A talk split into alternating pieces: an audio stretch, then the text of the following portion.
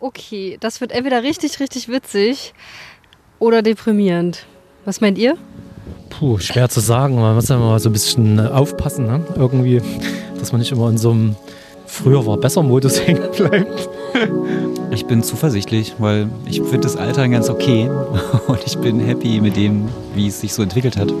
Talk Talk, der Interview-Podcast von Frofro. Zu einer neuen Folge Talk Talk, dem Podcast von Frofro. Unser Thema heute Älter Raven, also werden wir zu alt für Techno? Die Zeitung Die Welt will eine Zahl herausgefunden haben, ab der Schluss sein soll mit Feiern gehen. Und zwei von dreien hier sind danach schon drüber. Dieses Alter verraten wir natürlich im Laufe dieses Podcasts noch. Hallo Filbert. Hallo. Hallo Jens. Hallo Kathi. Und wir werden auch eine Runde alternde Raver Bullshit Bingo spielen. Mal sehen, was ihr davon kennt und schon gehört habt. Warum reden wir darüber, Jens? Was meinst du, warum umtreibt uns dieses Thema?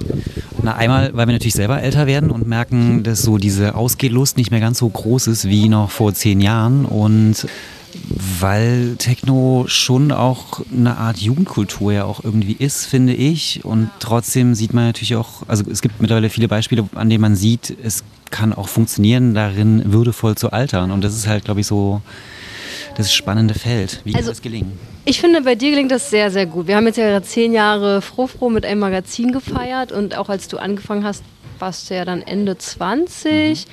Ich glaube, als du Journalist ist es vielleicht okay, oder? Jetzt äh, da reingealtert zu sein? Ja. ja, auf jeden Fall. Ja. Also ich fühle mich jetzt auch noch nicht alt, aber ich merke natürlich schon, wenn ich in den Club gehe, dass ich da äh, etwas anders bin und anders aussehe als die Kids, die dort sind.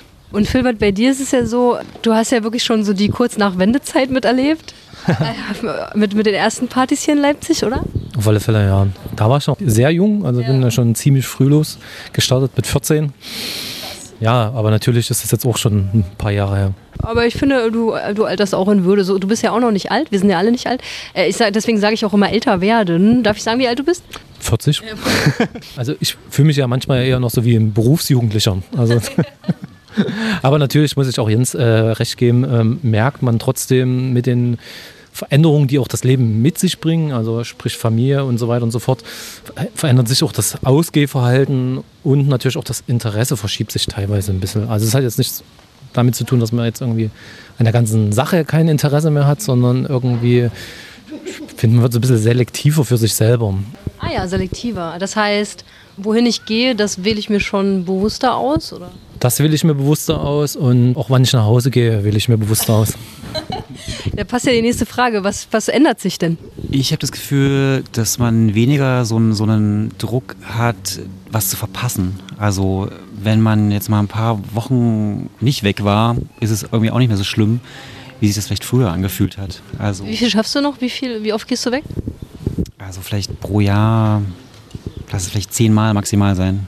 Ist es trotzdem so ein bisschen schmerzhaft, wenn die Interessen sich verschieben oder?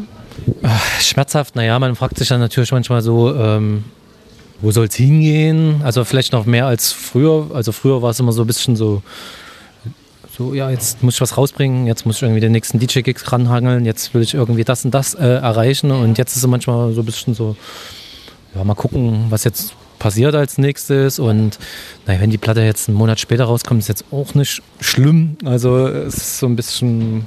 Ja. Das klingt ja eigentlich sehr entspannt. Fühlst du dich für irgendwas zu alt? Gute Frage. Also. oh nein, jetzt ab jetzt denkst du drüber nach. Nee, als habe ich schon die ganze Zeit ja, drüber nachgedacht, bevor wir uns getroffen haben. Komischerweise hat mich das ja auch jung gehalten im Denken. Also wenn ich jetzt äh, andere Leute in meiner Generation sehe, die sind manchmal auch dann schon ziemlich festgefahren sozusagen. Aber natürlich merke ich auch, dass ich manche Sachen vielleicht manchmal nicht mehr so verstehe. Ich finde ja, also auch wenn Jens sagt, klar, Techno ist irgendwie älter geworden und man kann auch äh, mit äh, Würde altern, merke ich aber trotzdem, dass es jetzt schon gefühlt so die ersten Generationskonflikte innerhalb dieser Szene gibt. Generationskonflikte. Okay, wow. Hier kommt womöglich der Punkt, an dem sich die Ü30-Fraktion alt fühlt. Jetzt kommt ja schon irgendwie die zweite oder dritte Generation nach mir raus, die jetzt äh, natürlich einen ganz anderen Elan. Du bist ja auch schon nicht die erste. Genau.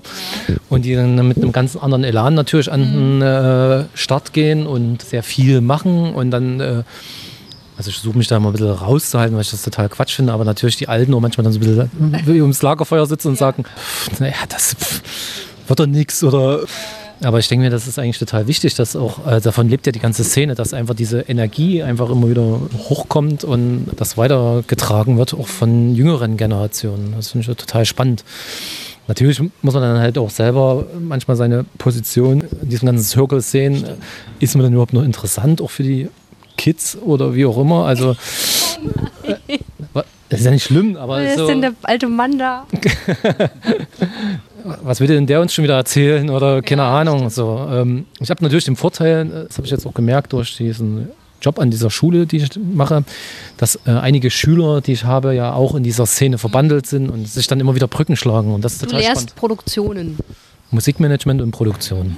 Genau. Und das ist dann wiederum spannend. Dann habe ich manchmal das Gefühl, doch irgendwie immer noch den Draht dazu zu finden.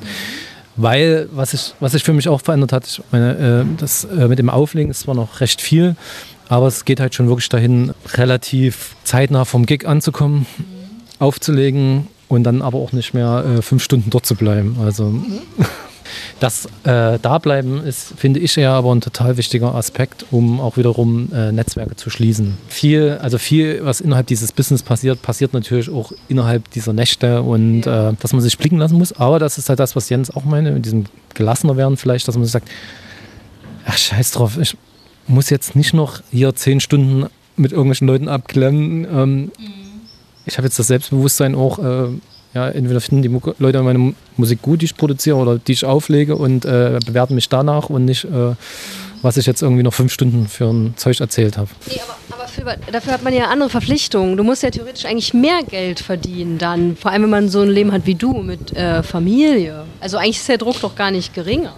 Ja, ich glaube, ähm, das ist natürlich jetzt auch eine, eine, Entscheidung, vor der ich persönlich auch stehe, ähm, vielleicht von diesem äh, Hauptberuf wegzukommen. Hast du auch was, wofür du dich zu alt fühlst, Jens?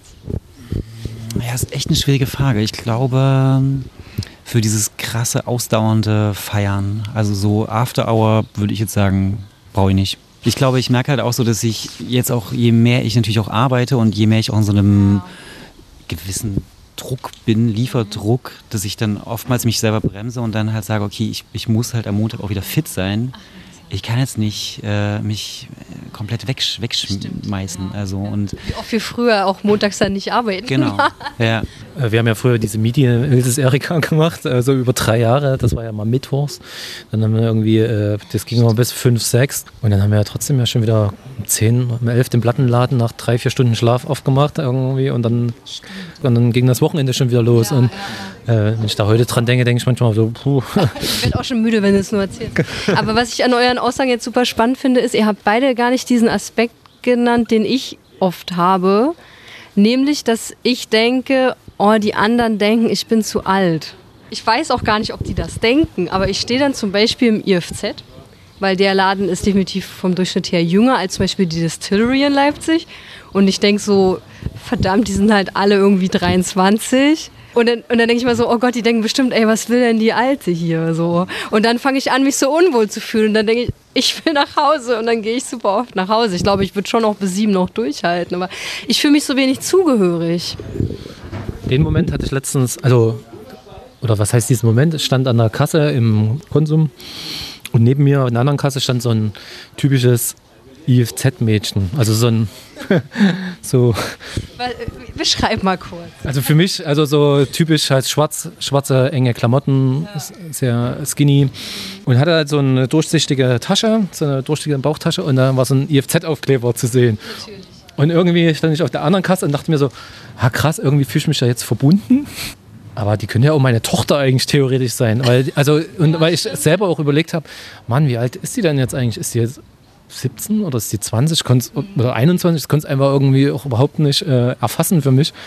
Und dann dachte ich mir so, ah, naja, ja, aber ihr mögt doch trotzdem beide ja. irgendwie elektronische Musik und weggehen und ähm, ja, vielleicht würden wir jetzt nicht zusammen an einem Tisch landen und irgendwie tiefgründige Gespräche führen können oder so, aber trotzdem ist es doch super, wenn man auch generationsübergreifend äh, Dinge erleben kann und nicht immer so, äh, so äh, festgefahren ist und so sagen muss, oh, die die Mucke der Alten, die gehen mir so am Keks irgendwie oder was weiß ich nicht. Also, Aber die Frage ist ja, fühlt ihr das auch? Also Menschen, die jetzt 20 sind, können uns mal unter diesem Podcast schreiben. Fühlt ihr das auch oder denkt ihr, Irks, da sind Leute über 40? Wir können das ertragen, wir sind alle noch nicht ganz über 40.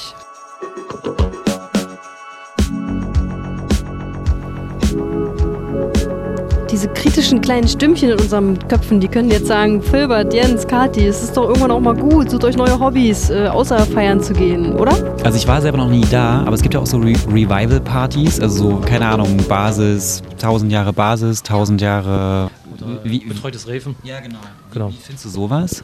Also bei dem betreuten Reven habe ich ja auch, glaube ich, schon zweimal mitgespielt. Hatte mich dann natürlich über die Einladung gefreut, weil das für mich so ein, ähm, so ein Brückenschlag war, weil das ja natürlich Leute organisiert haben, die früher Partys für mich organisiert haben als äh, Konsument sozusagen. Und äh, dass man dann sozusagen auch äh, in den ihren Augen die Anerkennung bekommen hat, ein Bestandteil von einem gewissen Ding zu sein sozusagen. Ich glaube, es, es gibt halt einfach ganz viele Menschen unter uns, die halt in ihrer Jugend Musik konsumieren, intensiv, und dann gibt es einen Cut. Das ist, ist leider ein komisches gesellschaftliches Phänomen. Ja, warum sollen die sich nicht ihre Jugend mal wieder zurückholen? Also von daher finde ich das jetzt nicht so verwerflich einfach. Also ich hätte es auch jetzt nicht verwerflich gefunden. Es war für mich jetzt eher nur so, ob es so eine Art äh, sinnvolle Alternative ist, um auch Altern zu, also im Alter nochmal ausgehen zu können, dass man quasi so wie so eine Art Safe Space für ältere Leute halt entwickelt. Jeder Mensch sollte irgendwie auch ausbrechen können. Mhm. Und deswegen finde ich das auch gut, wenn, auch wenn man sagt, äh, man kann auch mal mit äh, 40 irgendwie mal ein Wochenende durchmachen. Also man muss das ja jetzt nicht irgendwie jedes Wochenende zelebrieren, mhm. aber ähm, man kann es ja auch machen, wie man will. Der eine säuft, der genau. andere dopt, genau, wie auch immer. Aber okay, finde ich eine, ja. Aber ich glaube, diese Alltagsausbrüche, die sind für unsere Gesellschaft wichtig. Sonst wird unsere, also weil sonst werden wir alle nur noch so verschroben im Kopf irgendwie. Ja. Und ich merke das ja auch manchmal so, ich wohne in so einer in so einem Haus, wo äh, lauter Familien sind. Da sind manchmal Themen, da denke ich mir so, oh, puh, schön, dass ich auch andere Sachen erleben darf. Ja. Aber ich finde, dass die Techno-Szene halt genau das aber auch bietet. Also diese Möglichkeit, da auch auszubrechen, auch äh, noch im hohen Alter. Die Frage ist halt, bis wohin das hohe Alter geht. Also ob wir jetzt mit 50 immer noch äh, cool äh, sind damit, ja. weiß ich nicht. Wollt ihr die Zahl wissen, die die Welt äh, neulich über Umfragen? ich vermute mal, die liegt bei 34. Ja, das würde selbst mir wehtun. Nein. Sie liegt bei 37. Okay, nein.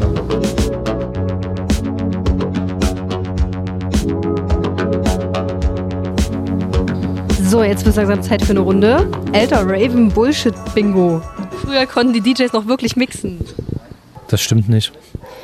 Also es gab auch ganz viele, die nicht mixen konnten. Drogen konservieren. Na, könnte man denken bei Ricardo Villa-Lobos. Was heißt konservieren jetzt in dem Fall? Ich verstehe die Frage gar nicht. Halt du bleibst jung angeblich. Ach echt? Ich würde das sagen meine, meine sagen, oder?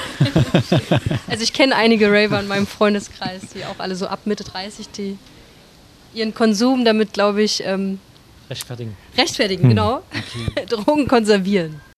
Nur junges Publikum hier. Schon mal gesagt? Hm, na, nicht so abwertend, wie, wie das jetzt so gerade klingt. Aber von, von der Stoßrichtung her schon, ja. ja. Ich glaube, ähm, es ist das Zugehörigkeitsgefühl, was, was diesen Trigger ausmacht. Also ich habe jetzt auch da echt eine Nacht drüber nachgedacht. Hm, ja, na, oder halt so, so, so, eine, so eine Faszination. Also ich finde es schon auch eine Faszination, weil die ja dann trotzdem, also die wirken halt so mega jung, also wie Kids ja teilweise, aber trotzdem sind die ja schon auch junge Erwachsene und die haben ja auch irgendwie einen Zugang zu dieser Szene und das, da bin ich, glaube ich, einfach so geflasht dann. Und dass man sich, also ich spiegle mich ja dann auch manchmal, ich denke mir, wann sehen die jung aus? Und dann denke ich mir, ja, äh, du warst mit 14 das erste Mal auf so einer Party. Wie bescheuert muss die für manche Leute gewirkt haben, irgendwie so. Also, so ähm. Stimmt. ich habe noch einen guten. Wow, du warst noch im alten Tresor, Strich Bar 25, Strich Stammheim Kassel, Strich Omen, Strich Love Parade, Strich so und so und so weiter. Wo warst du noch, Filbert? Nimm mir einen Club, den es nicht mehr gibt. Äh, Maria am Ostbahnhof fand ich zum Beispiel sehr gut. Den alten, also den ersten noch sozusagen. Ja. Und Love Parade 96 und 97. So, letztes er oder sie hat den Absprung nicht geschafft. Also das ist natürlich auch eine ganz schön abwertende Haltung. Ja, ja. Und ähm, Deswegen habe ich es auch ausgewählt. also so persönlich denke ich es mir manchmal bei manchen Leuten so, aber auf der anderen Seite denke ich mir, was ist denn der Absprung? Also Das ist nämlich die Frage, was ist denn der genau, also auf der einen Seite sage ich hier, man muss auch ausbrechen und Hedonismus haben und dann Absprung. Ich glaube, den Absprung nicht zu schaffen, ist eher so, wenn man dann vielleicht trotz dessen neben Techno noch andere Verpflichtungen im Leben hat und denen vielleicht nicht mehr so ganz Herr wird. Ja, ja dann wird es traurig. Ja, wenn man da so versackt. Und da wahrscheinlich auch so versackt in, in an einer bestimmten Stelle. Also wenn man natürlich älter wird und auch mit, mitwächst oder sich noch verändert, dann kann man ja gar nicht den Absprung nicht verpassen. Sondern es ist ja eher so, dass man halt natürlich irgendwann stehen bleibt und dann für alle eben als derjenige oder diejenige gilt, die den Absprung gesch nicht geschafft hat. Ich mag ja mittlerweile eher Partys, die tagsüber stattfinden. Der hat noch gefehlt. Der hat wirklich im Bullshit-Bingo noch gefehlt. Ich gehe lieber tagsüber feiern. Oh, ich kenne so viele Leute, die das sagen. Danke dir, Filbert, dass du dich auf dieses kleine gedankliche Experiment eingelassen hast. Danke. Bist du jetzt deprimiert oder Nee. besser? Das sind ja natürlich immer Gedanken, die immer mitschweben. Also wie lange will man das noch machen und wo soll das hingehen? Auch eine berufliche Zukunft, was man, erwartet man noch mehr vom Leben als Partys irgendwie? Ähm, deprimiert bin ich jetzt nicht. Talk Talk, der Interview-Podcast von Frofro.